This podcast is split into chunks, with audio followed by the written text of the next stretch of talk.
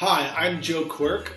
Welcome to the Blue Frontiers podcast about all my favorite things seasteading, the environment, special economic zones, and innovation in science, technology, governance, and society itself. Today we have Bart Roeffen. If a picture is worth a thousand words, a design is worth a thousand pictures. Check that out. Bart oversaw and led the construction of the floating pavilion in Rotterdam, and he's the lead designer for Blue Frontiers Seasteads. Are seasteads better than sustainable? Can seasteads restore the ocean environment? Let's ask the engineer. Hello, seasteaders.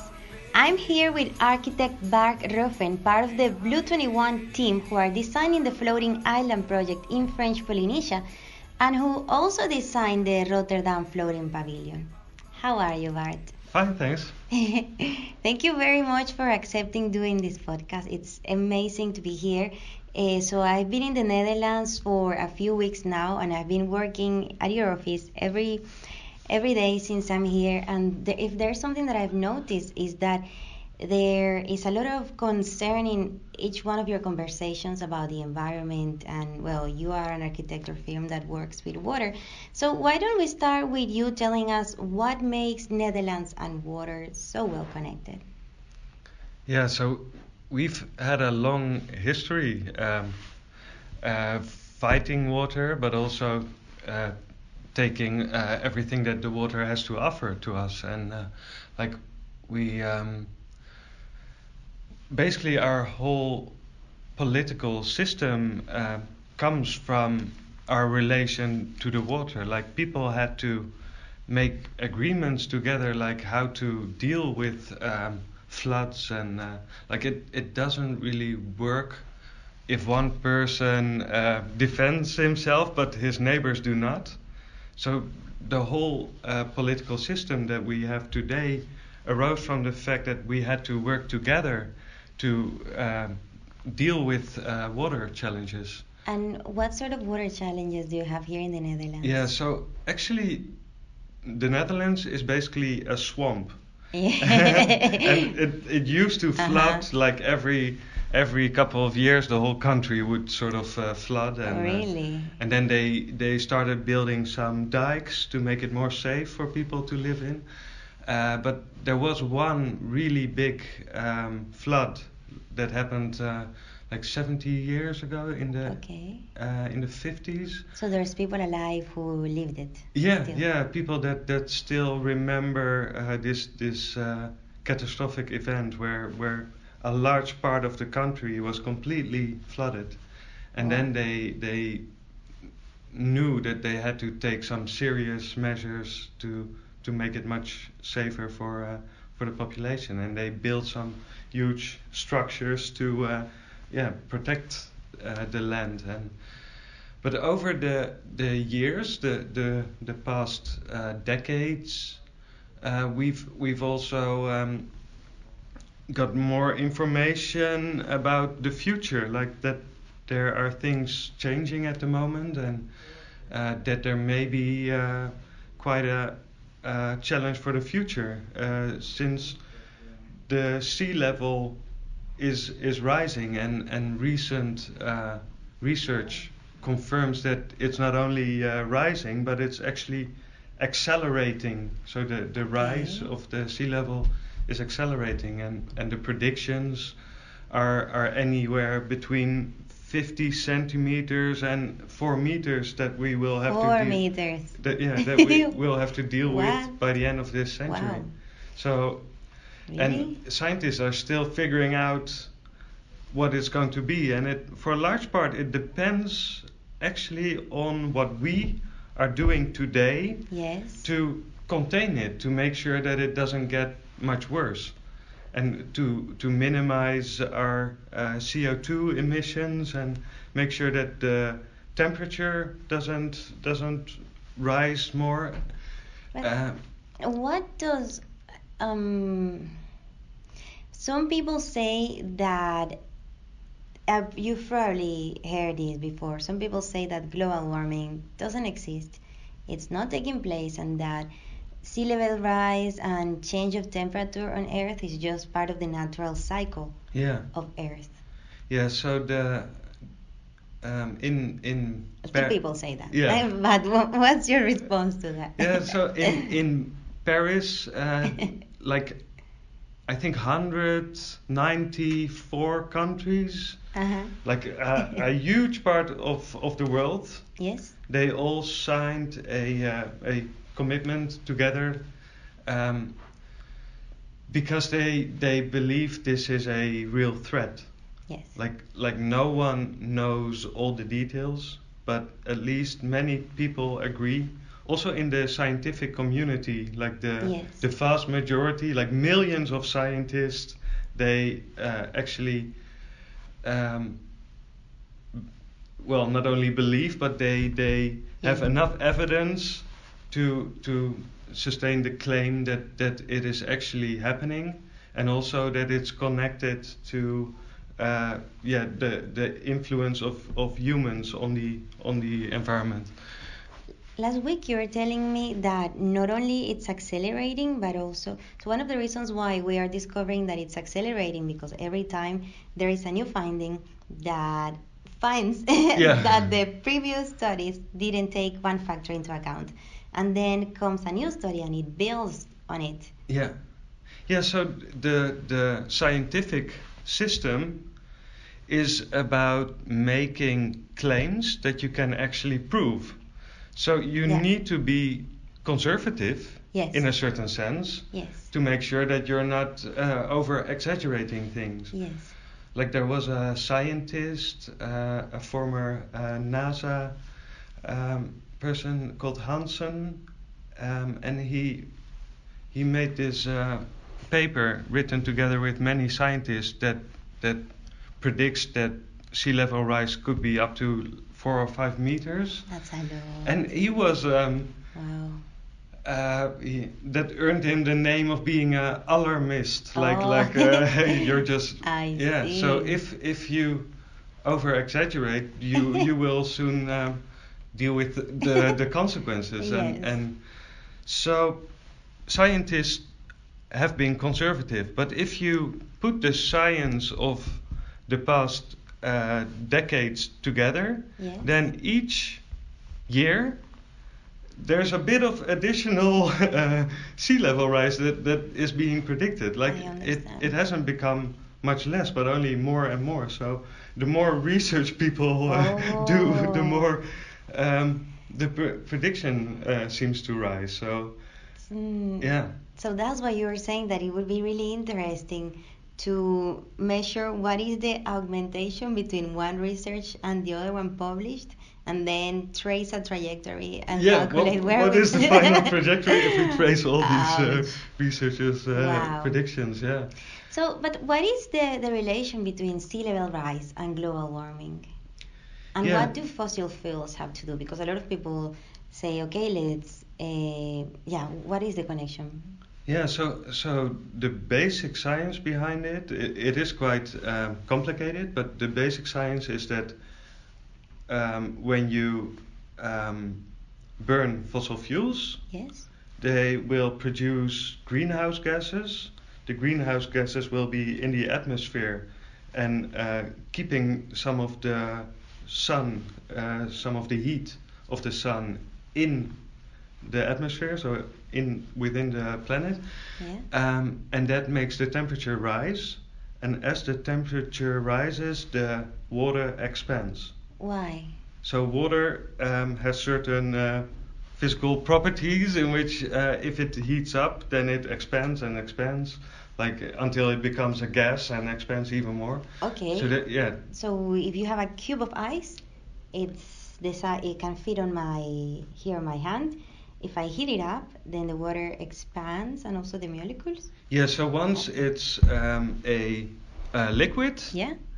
uh, if you heat it up from zero degrees up to 20 or, or 30 degrees, it, it will keep expanding. Okay. And that's what it does in the ocean. So basically, there's a larger volume of water in the same oceans. Okay. And there are some other effects, such as the, the mass of the water also sits on the the surface of the planet, and it actually makes the planet uh, warp or morph a little bit because of the weight. So, um, because the uh, glaciers um, are are melting, some of the mass uh, is lifted off of that uh, continent, Yes. and then it it, it moves uh, into the water where mass is added. So also the planet is actually deforming a little bit, and that also leads to all sorts of uh, effects that that. Um, that some places will get a bit more uh, sea level rise than other places. Yes. The, the Pacific, for example.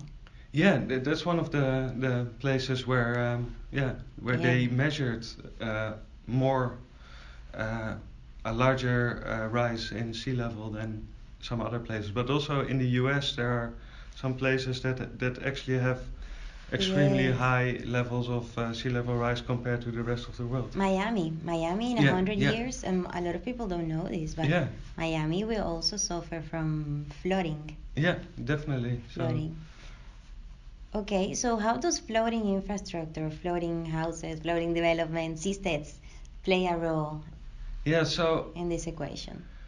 We we started this uh, company Blue Twenty One uh, about ten years ago, and um, one of the initial thoughts was um, to provide safe places to to live and and and to work for people uh, for the coming uh, century, basically. So. Um, in the Netherlands, we have a huge uh, challenge when it comes to water. We we will maintain our dikes for the coming decades, and but there will be a point where it becomes very um, expensive to keep raising them. So that yeah, oh, I see. and sea level rise is not going to um, stop like Oh. um, in uh, in the year 2100 they make all the predictions for that year but actually after that it will just continue and it might be continuing very rapidly wow. so um, in in the Netherlands there's already a strategy to um, make sure that you can um, keep some water in. So if you have a, a large uh, rainfall, you cannot send everything away so quickly. So a lot of floods actually happen because of water that, that cannot be sent into the sea soon enough. And Oh, so we actually try to reserve spaces for water uh, in the in the country, and and that's one of the first uh, places where we saw floating uh, neighborhoods could have a have a huge benefit. So you you still have place to put water, but you can also use it to uh, to live or to to build certain uh, infrastructure. And other when we got a bit further in, in the thinking process, we, we also noticed there's a lot of uh, rapidly growing uh, cities yes. that are very cramped for space. Like like the the the land is becoming too expensive for people to to buy, and actually a lot of people they still want to be close to the cities Yes. for, for work. Yeah, and the only place they can live in is like floodplains where, where they're threatened by, by water. I see. And Yeah. this is in the Netherlands. No, this is, uh, for example, in um, uh, Jakarta or Yes. in Manila or um, Oh. so there there's many cities around the world where people are forced into the most dangerous areas of, of the land because they want to be close to the city and and there's not enough space for everybody. So we thought that this this technology could actually help cities expand across the the border between land and water to to expand into the uh, coast. Um,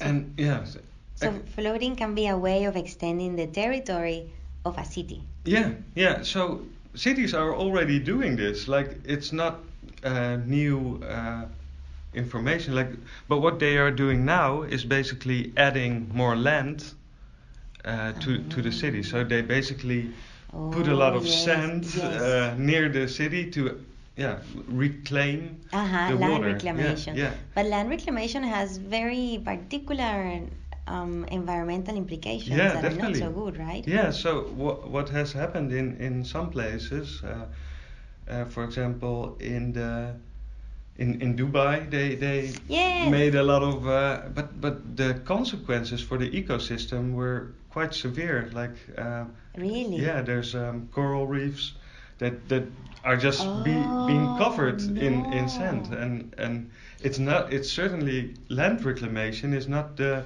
the best way to to to expand like and that actually inspired us to come up with a new type of of um, expansion Yes. that leaves the ecosystem in place and i think that's one of the things that we're trying to to prove in in french polynesia whether it's uh, possible to actually live in um, symbiosis with with the existing environment and Yes. It would be the first of its kind in in the whole world if if we can actually prove that a uh, human uh, uh, Human-made system? yeah, a human-made system can coexist with with a uh, environmental, with a ecosystem. I love that. Yeah. So, Uh, um, I actually, yeah.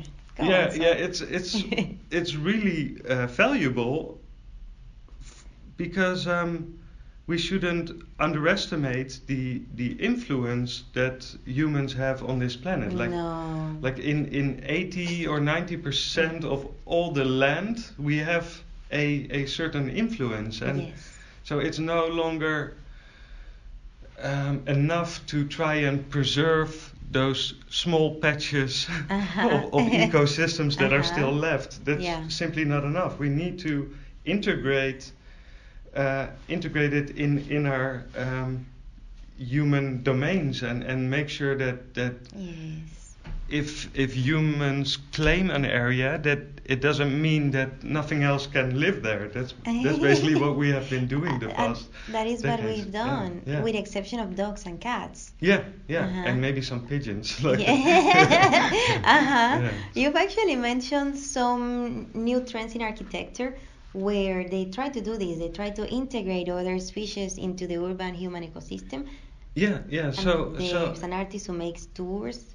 yeah, there's there it it's certainly gaining more uh, more interest and and uh, some architects are already trying to find ways of of incorporating habitats for for other species in in their designs and like it it used to be um, common sense to make sure no other species would be Yes. uh, l- have, having the opportunity to live there because they might um, uh, have a, a negative uh, influence for people. But I actually find nowadays, any, any real reason. yeah. So na- nowadays, it there's a uh, transition. Like like architects and urban planners are, are trying to actually include this in, in the designs. Yeah. I read that you, I read in something you wrote the concept of eco legislation Um, yeah. as a Yeah. metaphor Yeah. of including um, the whole s- uh, systems ecology into the design of the floating island project. Yeah, so uh, I believe that um, a a floating island has a responsibility, and we Blue Frontiers is basically looking for a um, a host nation that that gives them space for a certain period of time to develop this this concept, develop floating uh, structures, and um, so what what was um, um, agreed with the um, uh, with the government is that one of the conditions should be that um, the the ecosystem Yes. doesn't have any any uh, impacts. Yes.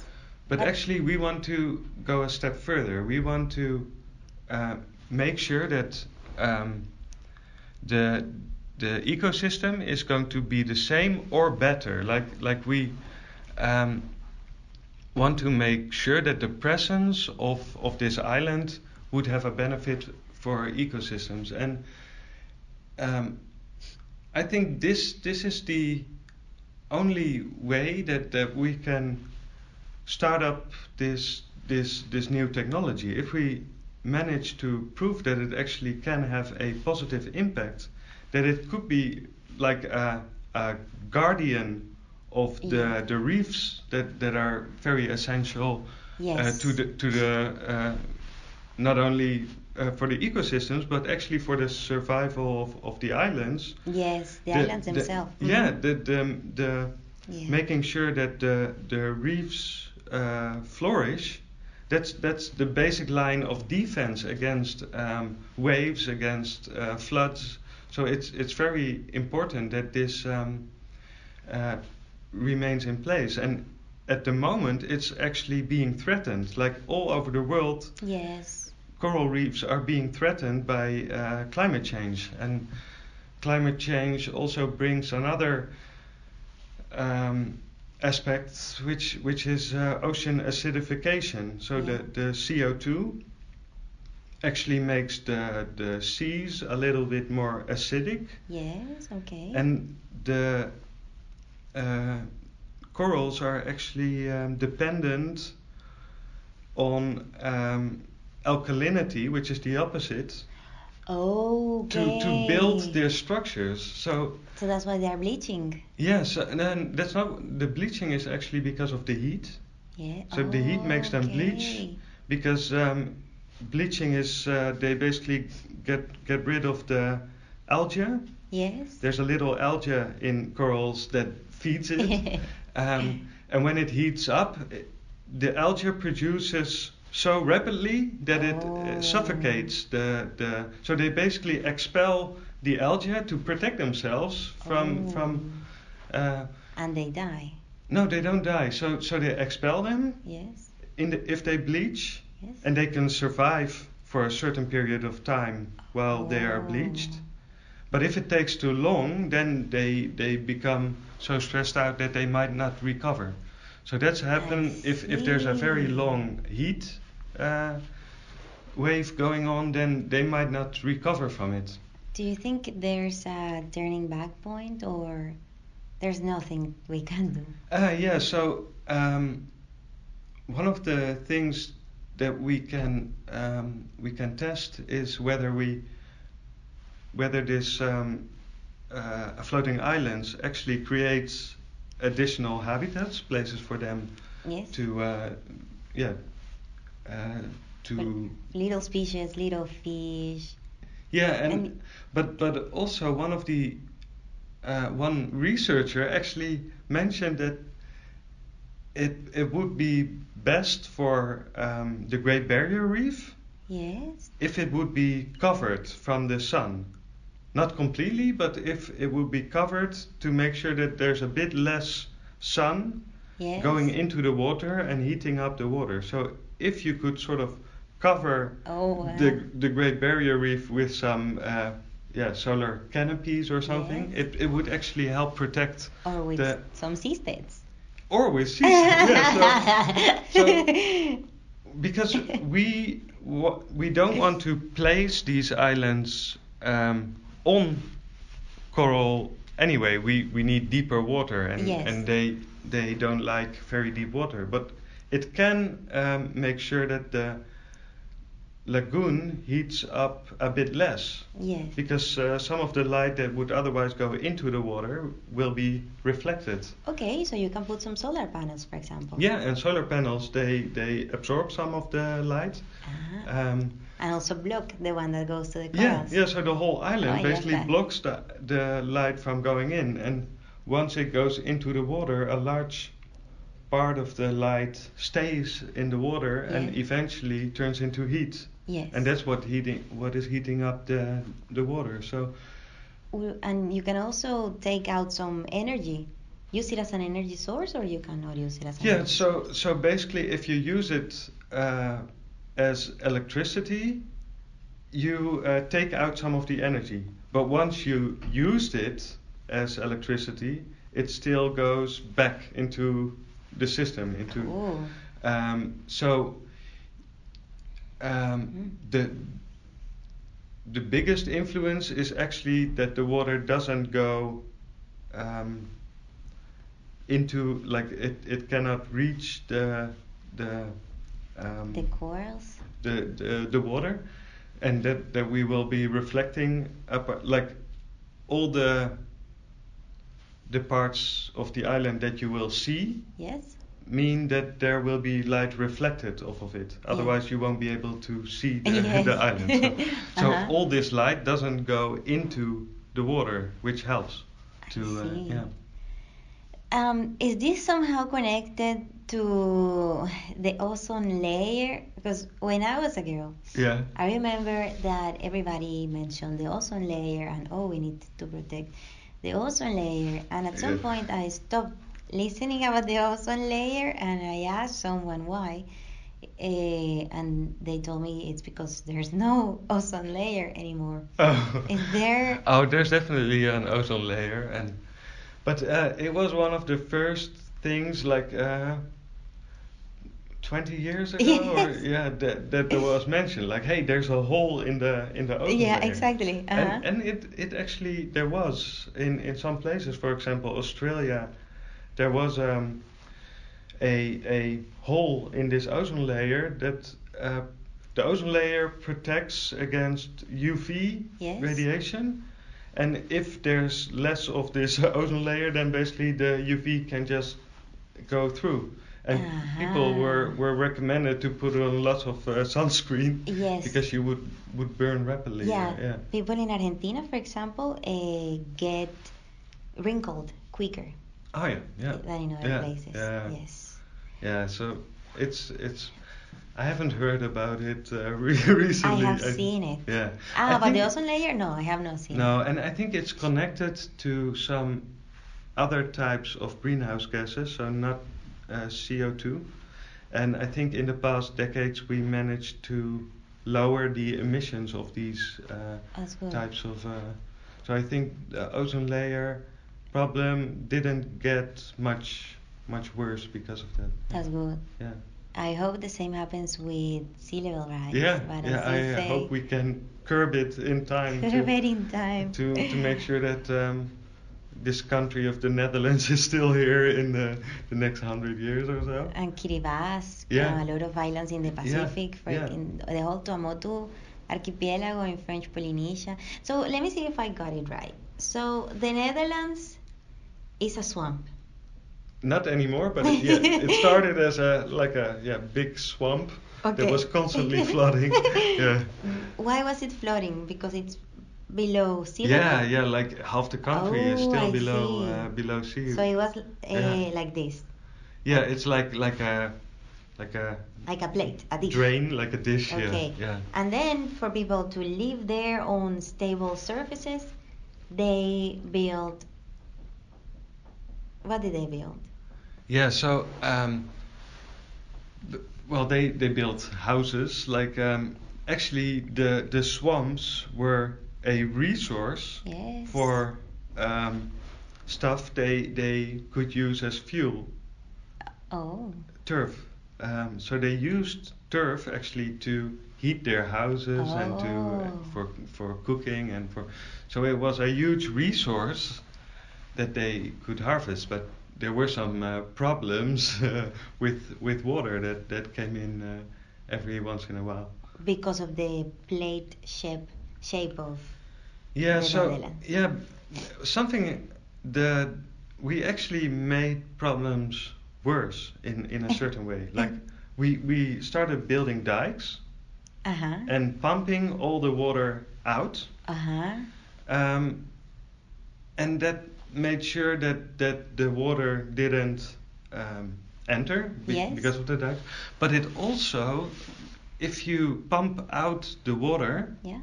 it makes the ground dry. Yes. and it can oxidate like there's a lot of organic material in the in the soil in the earth and it actually oxidates and um, the result is that the land was uh, subsiding Oh. so Yeah. Oh. In some places, meters of, of subsidence. so Really? Yeah. So actually, the the land behind the dikes is sinking away. Oh. So that only makes the challenges with uh, rising sea levels uh, worse. Wow. And wow.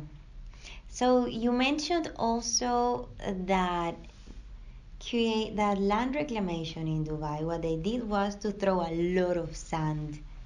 Uh, did they never take into account that they're gonna kill the ecosystems who live there? That live there? Um, I don't I don't know if they did. Because in, in many places you can make certain alterations Yes.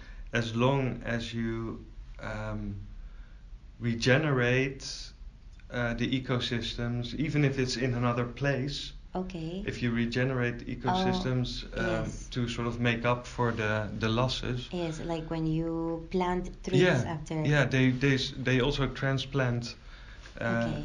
corals and uh, Oh, cool. yeah. So th- that sometimes happens. Um, but I know, for example, there's a, a project in Indonesia, a large reclamation project, and there's uh, currently a, a big debate uh, in, in on a Oh. political level, like whether land reclamation is the right um, solution because it, it destroys so much of the ecosystems and Yes. they they did more and more research and found out that the the impacts uh, are are quite uh, cat- catastrophic. Uh, so definitely for the for the future, I I think I see a huge potential for for floating structures, especially if they don't produce any impacts, but actually help to create more uh, places for um, more habitats for for species to to ex-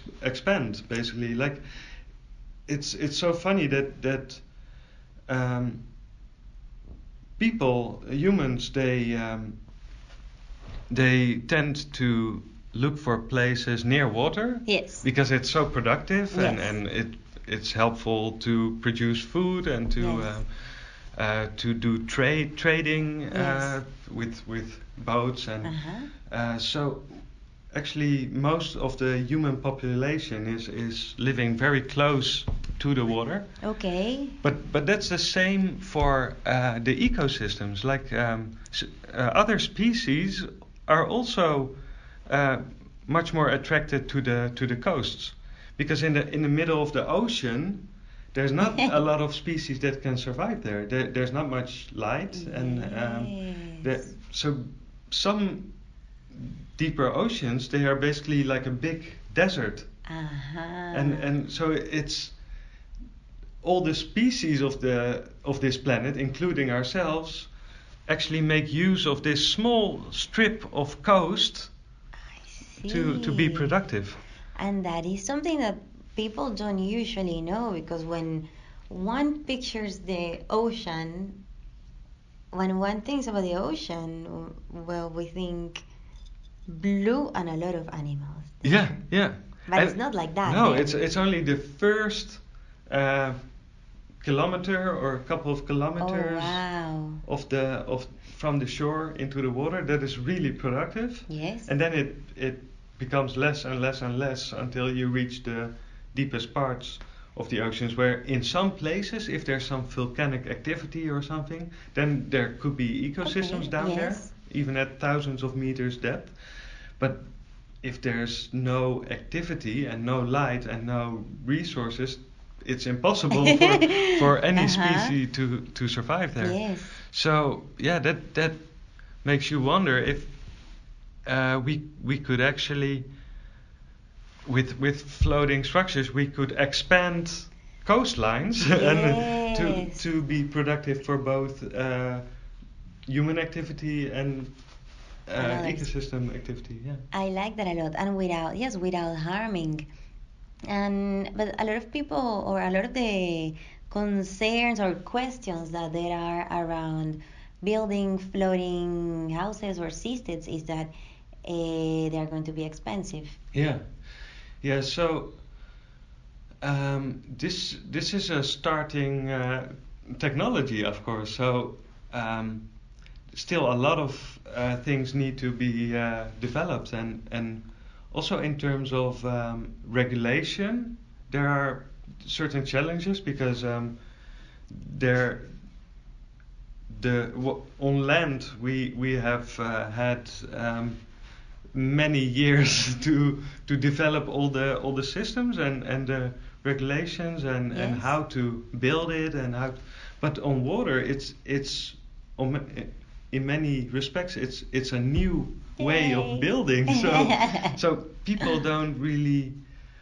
know how to deal with, with certain things. We we noticed in one of our projects in Rotterdam, the Mhm. floating pavilion, Yes. that it was so valuable to do this together with the municipality Yes. because for them it was also something new and, and they also needed to find out how they can regulate this, how they can make sure that, that it's safe and how they can um, yeah, um make a um, uh, there's on, on land you have plots, you have sub subdivision, Uh-huh. but in water it's it's just yeah there's there's no, There's yeah there's the water. Uh-huh, yeah. the water. yeah so but that means that it takes a bit more time and it takes a bit more uh, resources and, and to think about how how you're going to do this and, and to develop new systems. And Yes. also it doesn't make sense to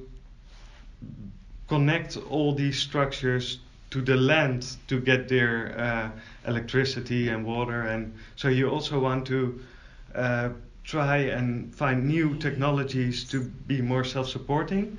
And all this uh, makes the the projects more expensive at, at this time yes. so and that's nothing um, strange like the first cars they they were very expensive Yes. and only accessible to a couple of people that Yeah. had sufficient money to buy those first cars and all the other people were saying oh this is so dangerous and this is this is such a bad uh, bad technology and uh, but nowadays people rely on it Yes. like like it's it's uh, a way of, of getting around and yes. uh, it also happened to uh, cell cell phones mobile phones more Yes. more recently uh, like Uh-huh. the, the last decades Yes, when they used to come in a big suitcase, yeah they were used to be so expensive, Yeah, and they so- were huge and didn't weren't so developed. Yeah so basically the only thing they could do was um, call Yeah. call other people and And- such a machine cost like uh, three three thousand dollars or four thousand dollars the first Uh-huh. ones and, and uh, they were still quite huge and of course this this was only um, for only for the, the the rich people could afford such a cell phone especially Yes. because it didn't add a lot of benefits Oh, the, the benefits of these were were marginal so yes. so you need people that that can afford the the risk. Yes. Like like it might not work as good as as um, one of the models that we have today. Exactly. So they needed to be able to afford the risk that it didn't live up to to their expectations. And yes. but because these people bought them, it became cheaper. And, tha- and that's what we expect with, with floating buildings that, that once it's becoming more mainstream, that, that it can be much cheaper because there's nothing in no technical reason why it would be more expensive than, than building on on land. Actually, the opposite perhaps, because you wouldn't need to buy the. Well, land has um, a very high value, for example, depending on who your neighbors are. So this type of taxes wouldn't play a role if you build on the ocean, for example. Yeah, yeah, definitely. So in terms of land, uh, there's many places, for example, Singapore, where where the land is so expensive, like even more expensive than the house itself. Oh. And, and I think um, wow. in, in places where there's li- little space for people to live, Uh-huh. and especially the more uh, desired places right near the water, Mhm. those are the expensive places, and, Yes. and they can be much more expensive than the house itself. So, if we're looking at water, there's not yet a a price for it. So, it it could um, it could be much cheaper than on land, or it might actually help the the community to get some additional uh, income if they sell parts of their water to wow. to people that want to live there. So it, it can actually generate new new money, or it can be cheaper for the one that, that buys it. So um, That is so visionary. Honestly, it's super visionary. It doesn't surprise me that you are from the Netherlands, where the government actually sells plots of water. yeah, so uh, yeah, we were uh, involved in one of the first projects in the Netherlands where they actually Uh-huh. sold plots of water. Yeah. Cool. Yeah, and people uh, could could buy it, and actually it, it wasn't without any any challenges because um, the water board that that we mentioned earlier in this conversation, like the the that regulates the water for hundreds of years now, they they've been regulating it, but they wanted to make sure that the water quality wouldn't be affected by these by these houses. So Yes. we we actually had quite a tricky discussion. Like um, no one really knew what the effects would be on on water quality. So Oh. um, and that's actually when we started to to think about this, and we set up a a huge research consortium with a lot of universities that Yes. that took part of in this and to actually start measuring the water quality under floating structures. Wow. And you have a few drones now, no? Yeah, so this actually um, Hey.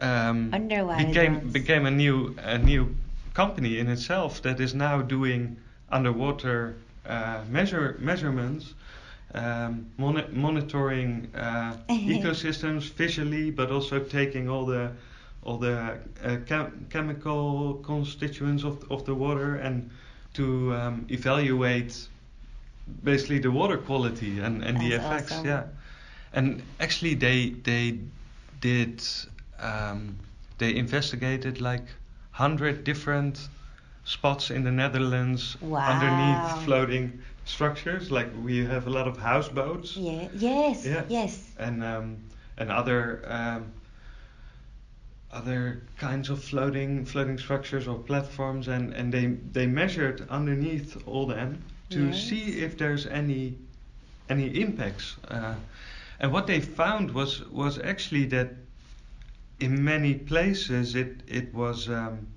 the the underside of these platforms were actually transformed in a a new system, a new ecosystem. Really? I've Yeah. seen that. Yeah, so Eh, th- there's little shellfish Uh-huh. that that attach to it, Yes. and and they actually regulate the um, the turbidity of the water, so they oh, they really? can yeah they they, they uh, basically suck in all the water, get get the uh, particles out of it because there may be food in it, and Yes. then release the water Wow.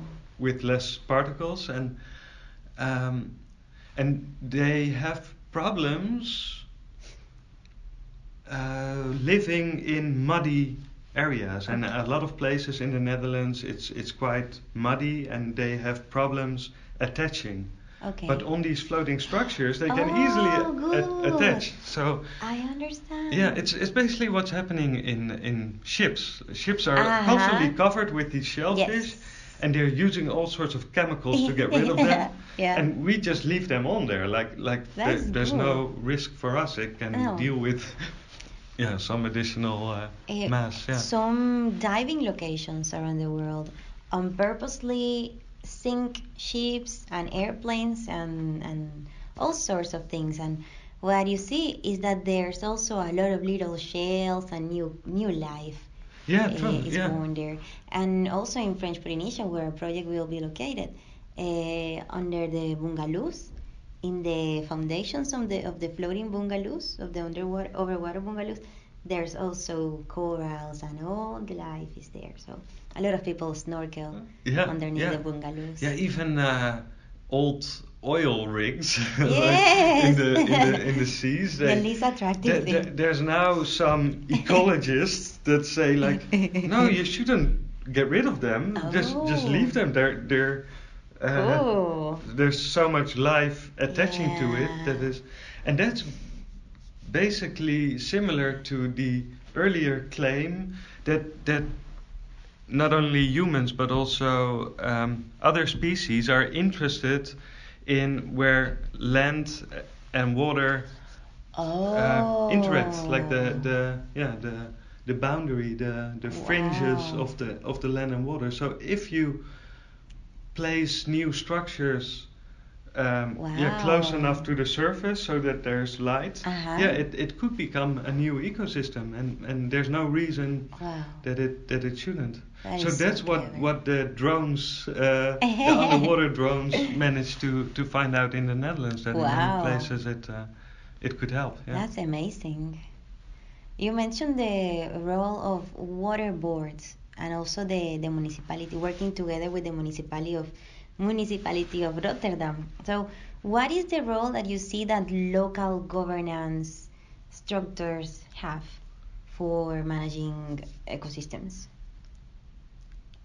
Because at the beginning of the conversation, you were saying that one of the things that you realize while working on water and in the relation between Netherlands and water is that a local decision making between those uh, who have something to do is more fruitful than making decisions at a national level, for example. And then that's where that's the role of the water bodies in in in regulating these uh, dikes. like the the water boards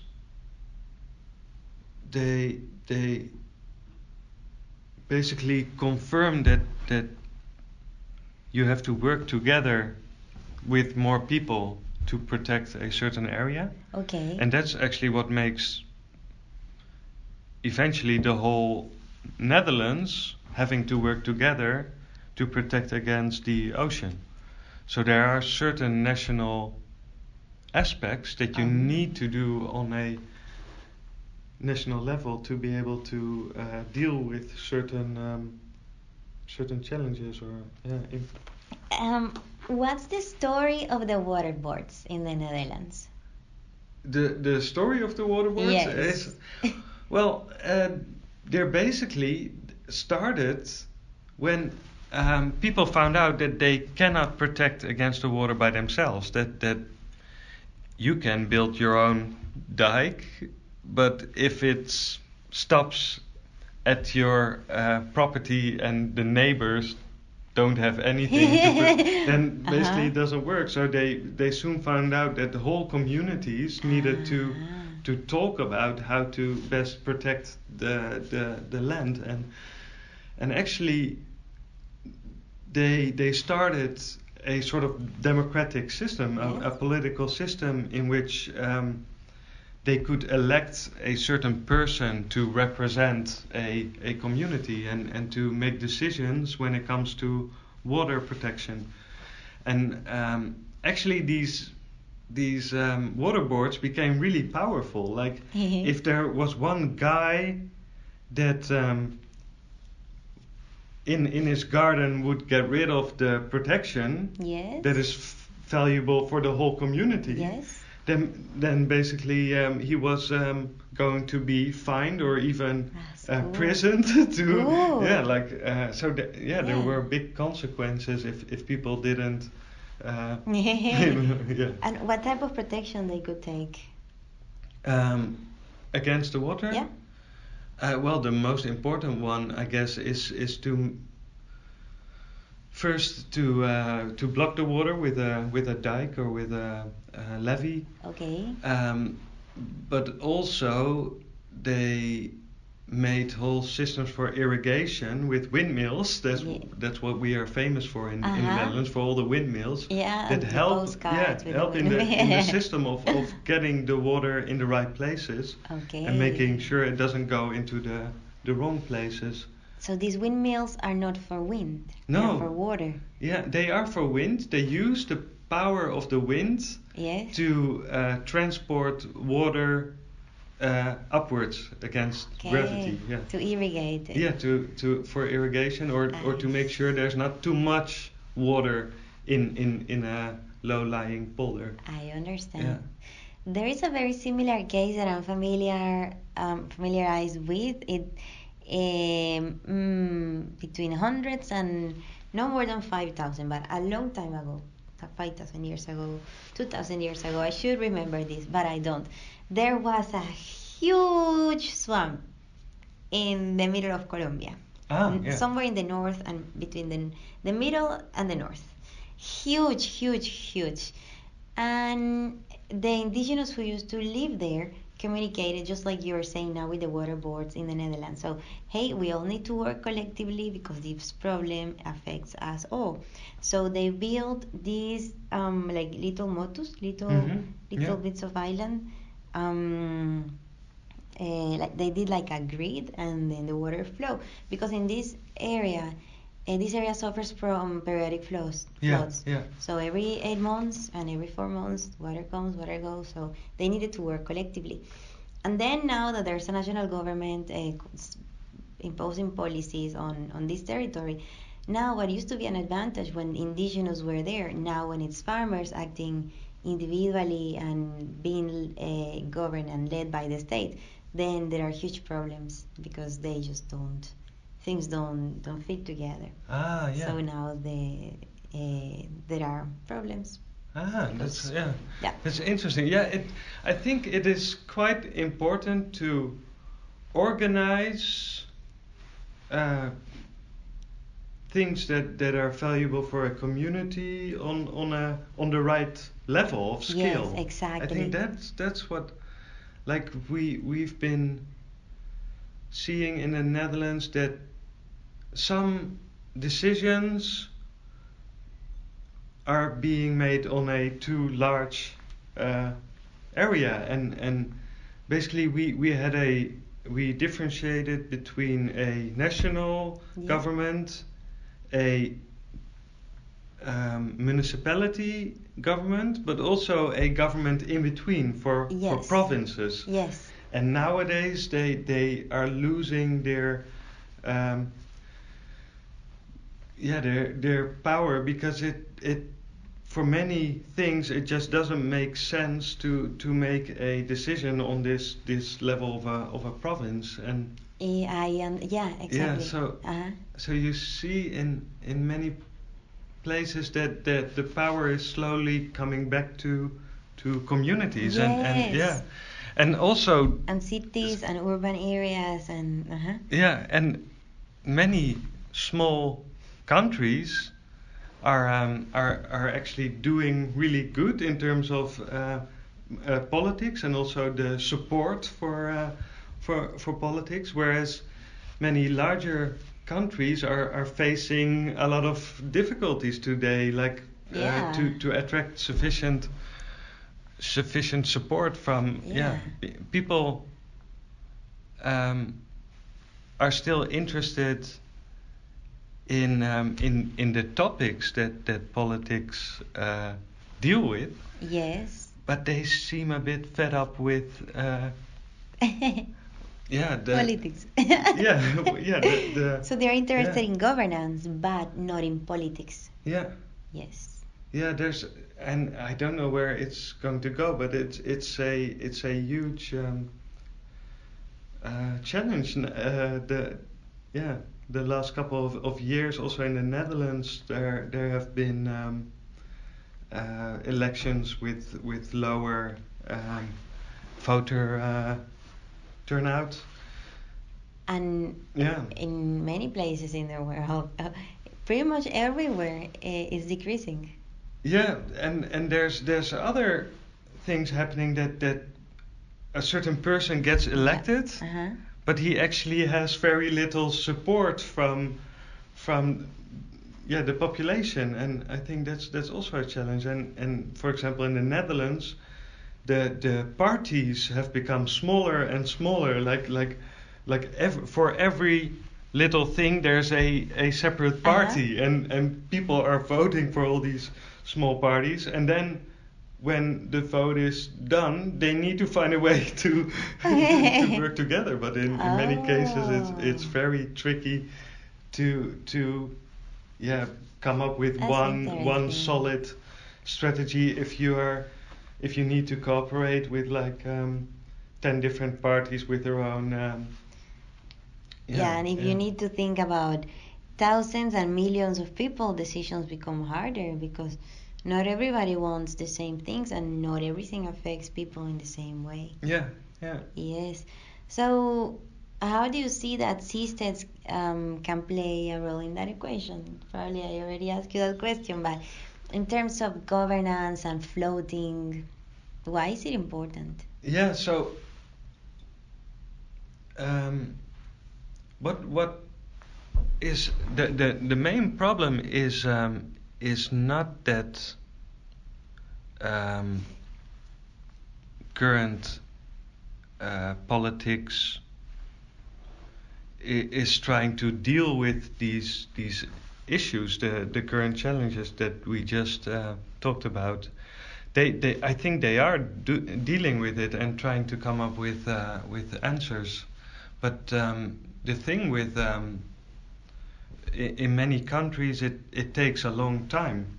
It takes a long time to implement new new options. For example, I think for many people, education for for their children, it's it's something that is really Im- important. Like uh, you want to make sure that your child gets the best possible Yes. education and that it's still affordable and. Uh, but um, th- it it takes so long to apply certain certain changes in such a system. So first they need to do research into the current problems. Yes. Then they need to make some uh, decision about it, and then the the Senate needs to make a decision on it, and then they Months need to implement it and Mhm. make a whole uh, system of how to implement this. And then once it's implemented, they need to do more research, and then yeah, it, it can take decades Yeah. to implement a single. Uh, Uh-huh. and by the time it's implemented, it's already it's n- not an issue because the schools will have solved the issues themselves. Like Uh-huh. they're not going to wait 20 years for. And then Uh-huh. the, what they decided is already old and it's no longer useful. Exactly. It's like regulations regarding homosexuality. Yeah, yeah, Not because regulations say uh, it is legal or illegal, it doesn't mean that it's not existing. yeah, yeah. It's so. Um, It's so backwards to It- it wait for laws in- to act. yeah, interesting to see if we can have some some places in the world where they are actually testing new new ideas. And now there's no place in the world where something like that is is possible. Maybe some smaller countries, like for example in in Singapore, which is really small, they Yes. they have been developing new ideas and in education they, they've been developing, for example, a new system uh, of how to deal with mathematics and teaching teaching children about mathematics and um, that's that's just one um example of how smaller communities can be more more rapid to to test new ideas and Yes. That's and I think a seastead could actually be a place where to to test these things, and it's small enough that it doesn't pose any risk. Like if it Uh-huh. doesn't work, you just get rid of it. Yeah. And, yeah. Exactly, and at the same time, you're not asking for anybody's money because it's self-funded, and those who buy into or who invest are like you're, as you were saying before, those who are in a position where they can risk more because they have more money. Yeah. Yeah. That is very interesting. So, what's the policy that they are um, testing in terms of education in Singapore? The The, and the maths. The, yeah, so uh, it's I know this because uh, my my girlfriend is involved with uh, trying to see if we can actually implement this method also in the Netherlands, Okay. and also in in the U.S. It's been in, implemented. Uh, but it's interesting that this this uh, small community in in Singapore came up with a new method that uh, for for many children leads to far better results. Like they have been scoring in the in the top three for the Oh. past uh, past five years or something in in the uh, the best mathematics uh, students. Oh. So so that was one of the reasons for other countries to see if they can actually adopt this system. oh, cool. And it's it's such a good example of how a small community can actually create new developments, new Yes. new tech technology that can then be adopted by other countries. Yes. If it's if it's useful, yeah. That's why it's Finland, for example, the country that is leading in terms of uh, the most advanced educational systems in the world because it, they are a country with like a few million people only, so they can they don't need to implement policies on a scale of 150 million people Yeah, or yeah. 60 million people, 40 million people. Yeah. Yeah, it makes it a lot much easier. Yeah. I like that a lot. Um, you have mentioned uh, 12 at least. In a document that I read that you wrote, you mentioned 12 documents, 12, sorry, 12 benefits of seasteads. And I want to briefly mention some of those that you pointed out and Yeah. you tell us something about it. Okay, yeah? cool. Yeah. Okay. So you mentioned business innovation in the place where seasteads are located. So our case is French Polynesia.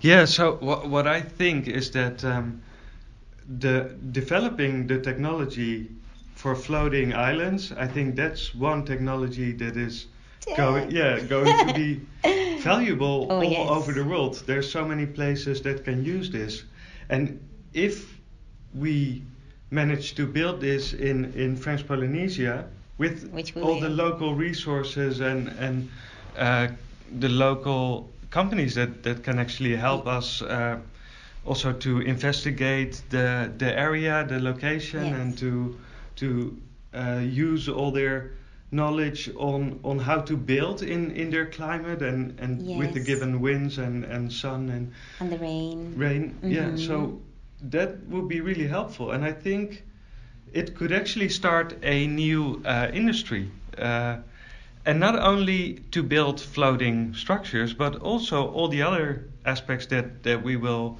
uh, want to try on the on these islands. For example, it would make a lot of sense to become more self-supporting Yes. and to test new new systems of um, creating drinking water and energy and and I think this will also be a huge uh, stimulus to to develop new technologies which which can benefit uh, yeah the, the Yes. the the country to deliver these services. And the world, because if you speak about renewable energies, so if you speak of a, self-sufficient system, then you're talking about renewable energies, uh, desalinization, and where don't you need desalinization? Yeah, It, yeah. it- it said that in the future, water is going to be the gold.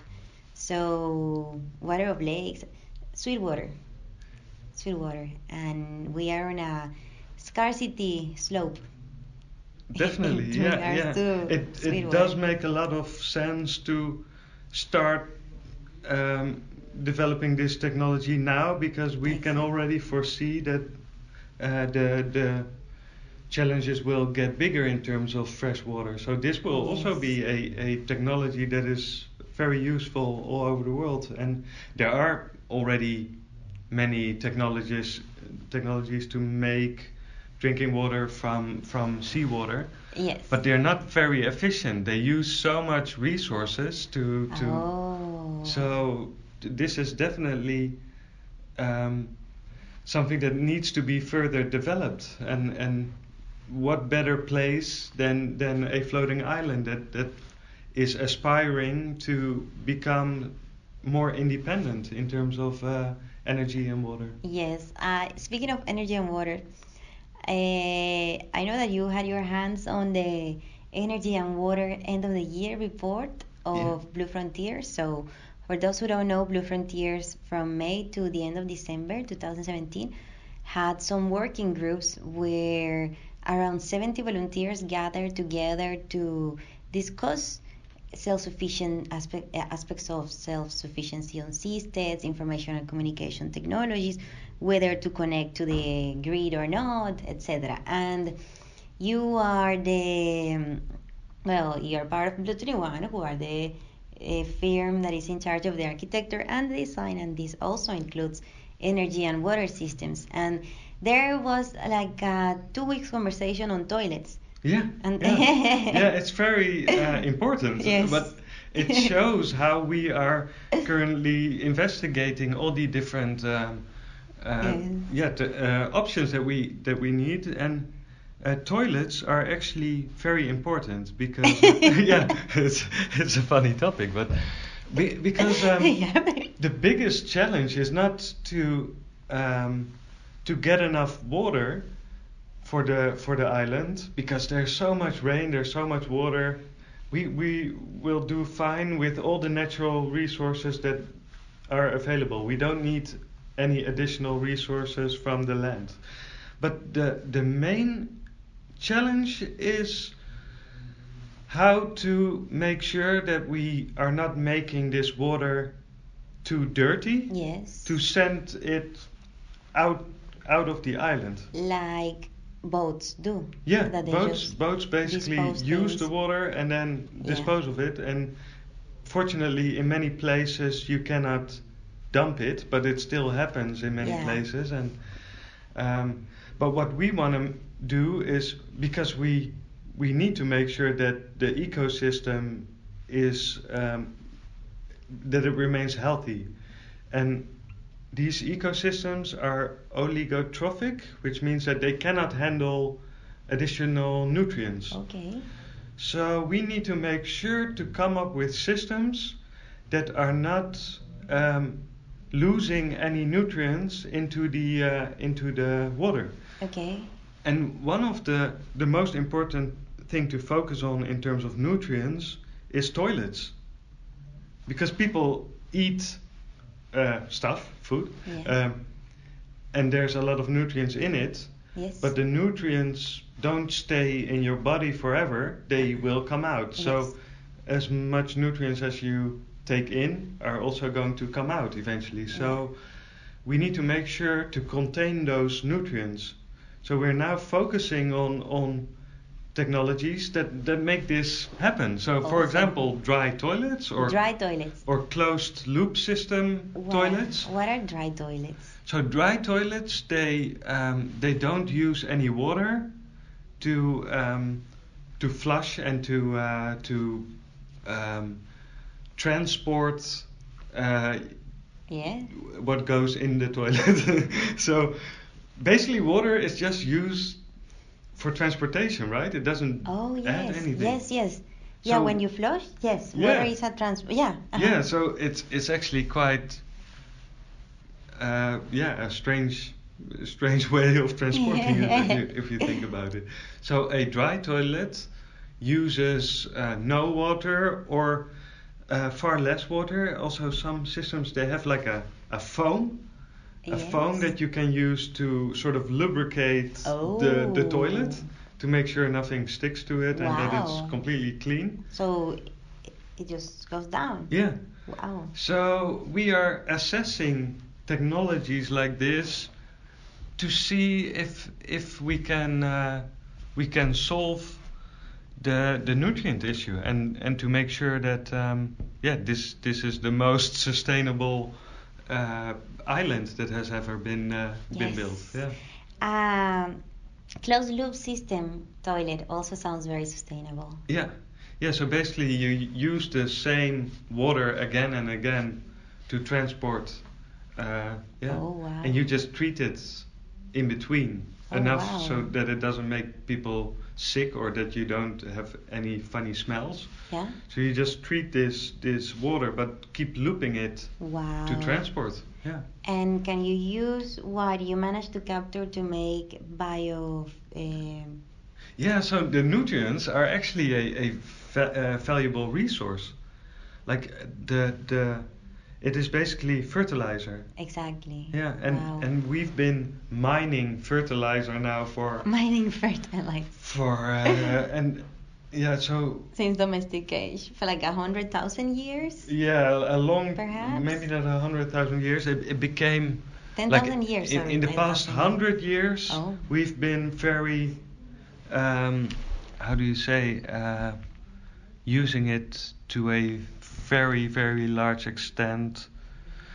And, and we've been mining so much phosphate and, and creating um, nutrients uh, by actually we it is extracted also from the air the, the nitrogen which is used at, as fertilizer but it takes so much energy to make this artificial fertilizer so to, either to mine it or to take it from the air consumes lots of, of energy and Yes. it also produces um, CO2 because of this so we are flushing down all the fertilizer to the to the sea and then mining new fertilizer to to Oh. substitute the That's not very clever. no so we are not very clever in this respect and, and we need to come up with better ways of, of actually reusing these these nutrients and, and because it it leads not only in in the ecosystem that, that we are looking at in French Polynesia but but also in many other places it creates a lot of problems if you just dump these nutrients into the water Yeah. and, and we we do have uh, wastewater treatment facilities but they don't get all the nutrients out it's quite tricky to get uh, oh. so they, they get rid of the, the solids and, and get rid of uh, the some of the chemicals and but a lot of nutrients are still flushed Wow. away So seasteads and floating infrastructure are placed to develop technologies related to more sustainable future habitats.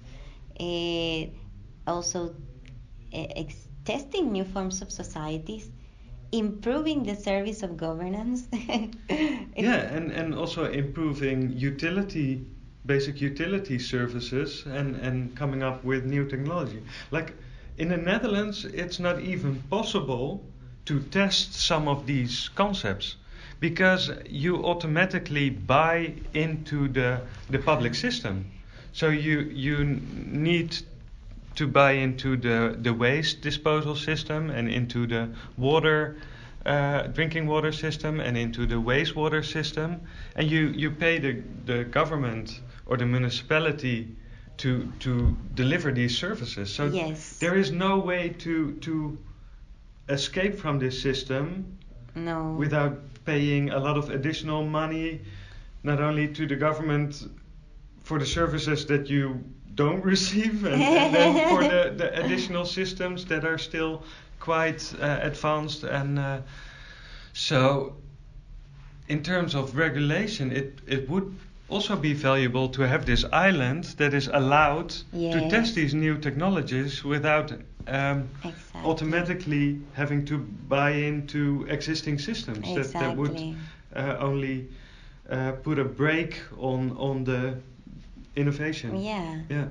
One question that people ask a lot, and I think you're the right person to answer it, is how about tsunamis? Tsunamis. Yeah, tsunamis.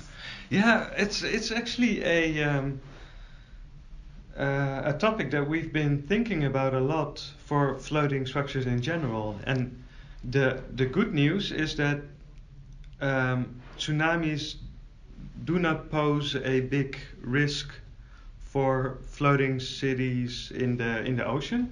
Okay. Because in the ocean, it, it usually starts off as a very small wave.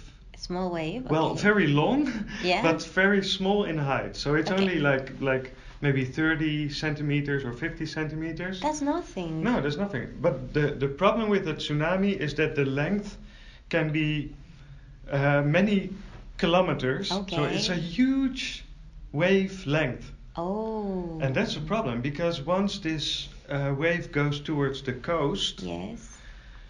the it the front end of the wave is slowed down, Yes. and the end of the wave is catching up with the front of the wave. So this this water volume uh, needs to go somewhere, and therefore it, it rises up. So as it approaches the coast, it becomes higher and higher and higher. And in the last couple of meters near the coast, it can be 10 to 20 meters high. Wow. Okay, but it's not a super huge wave of 50 meters that comes from like the movies. no, no, like in the deep, like in there, the there's hardly any any. Uh, Okay, Yeah. so you wouldn't even feel a tsunami if you are on a seastead in the middle of the ocean. yeah, so there's no no uh, challenge there. So it does That's awesome. create a um, a flow, which you need to deal with. So there's some extra uh, forces on the moorings to deal with the the flow, but you can design for this.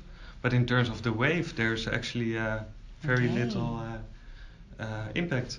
So, And we, we are also looking now at coastal locations that are um, prone to tsunamis to see how close to the to the shore you could still wow. be safer on a on a uh, floating platform than on on the land, yeah. That's awesome. Yeah.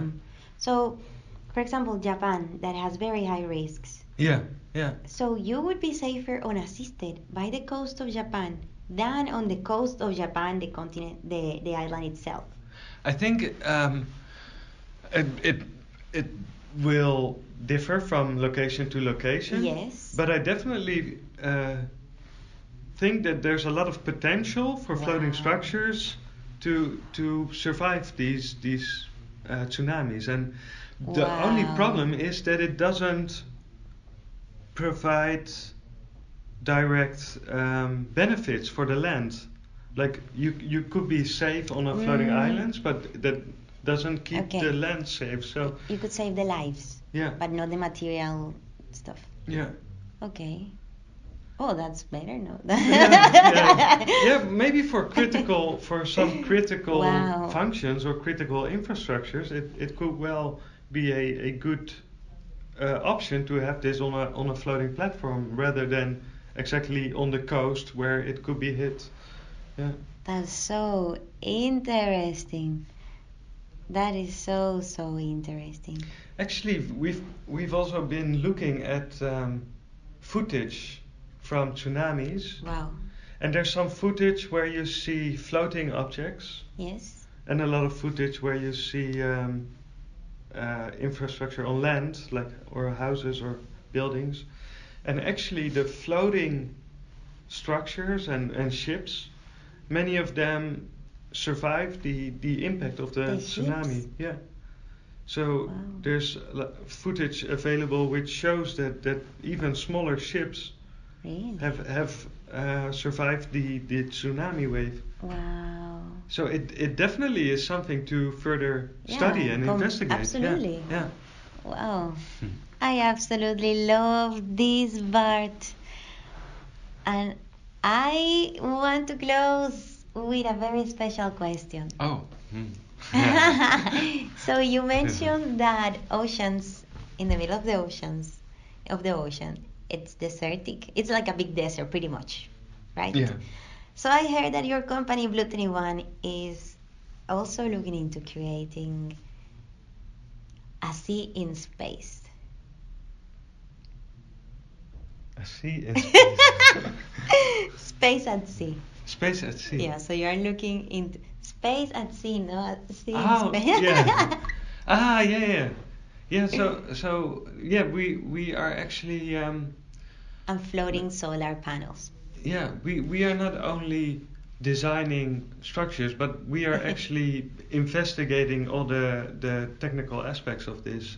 And one part of this is uh, we're we're doing this together with a research consortium in which we are actually testing floating platforms in the open ocean and, and to see if they can deal with the waves that that you can expect. Um, and uh, in some places waves can be over 10 meter high and we need to find out what is what is uh, how far we can go with Yes. with this this technology and we also um, um, do this together with uh, Marin a, a testing facility where they generate waves in a huge uh, wave basin I saw a video. Yeah. It's a huge pool. Yeah, it's Yeah. basically a, a large swimming pool with with a wave uh, Nice. function. But uh, and yeah. some platforms. I saw some platforms. Yeah, so so we're we're testing different configurations and connections and finding out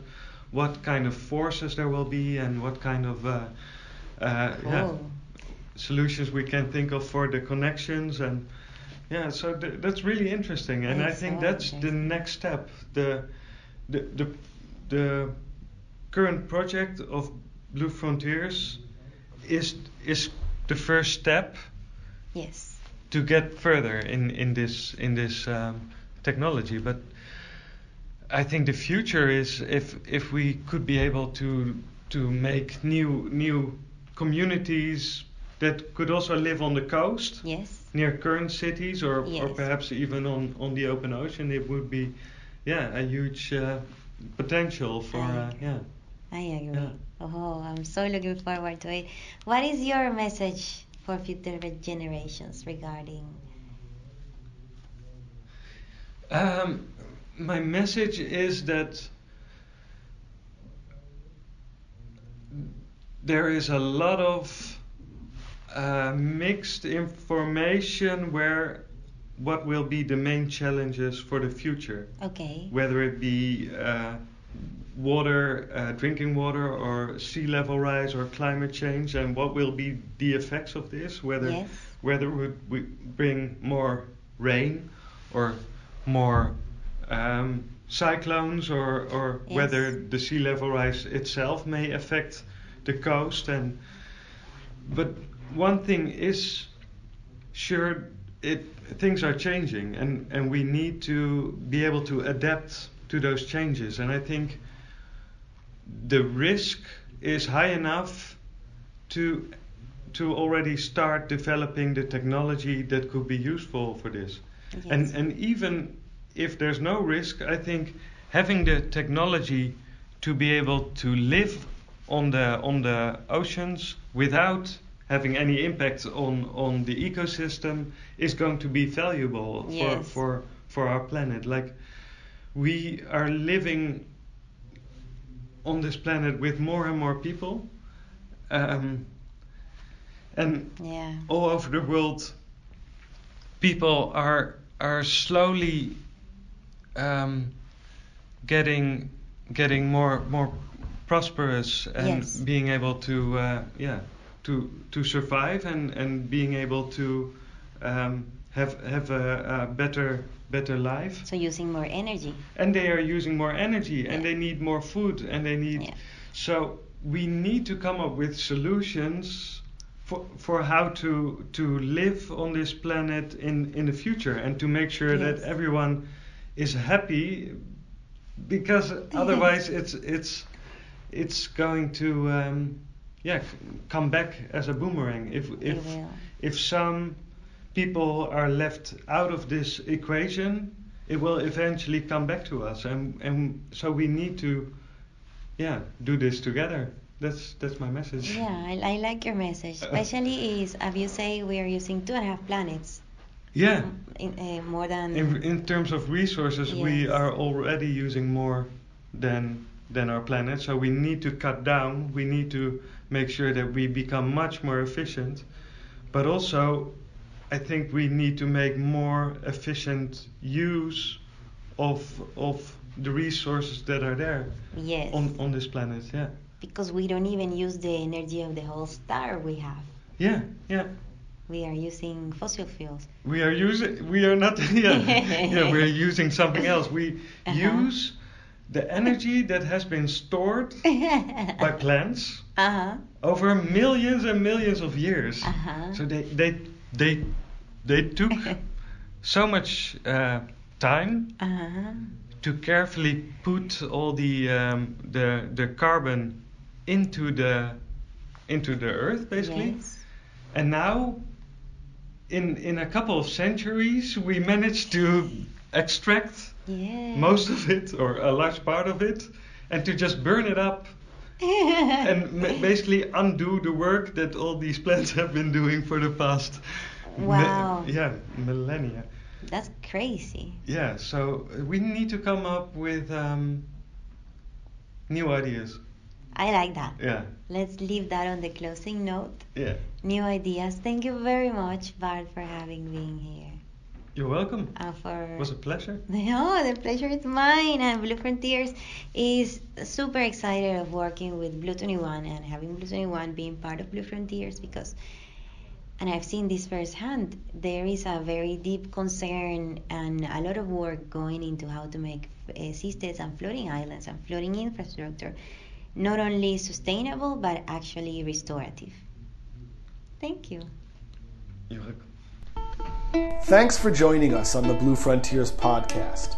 To learn more about our work and find out how you can support the project, visit blue-frontiers.com or visit our social channels. You can like us on Facebook, follow us on Twitter at Blue Frontiers, or shoot us a note via our website.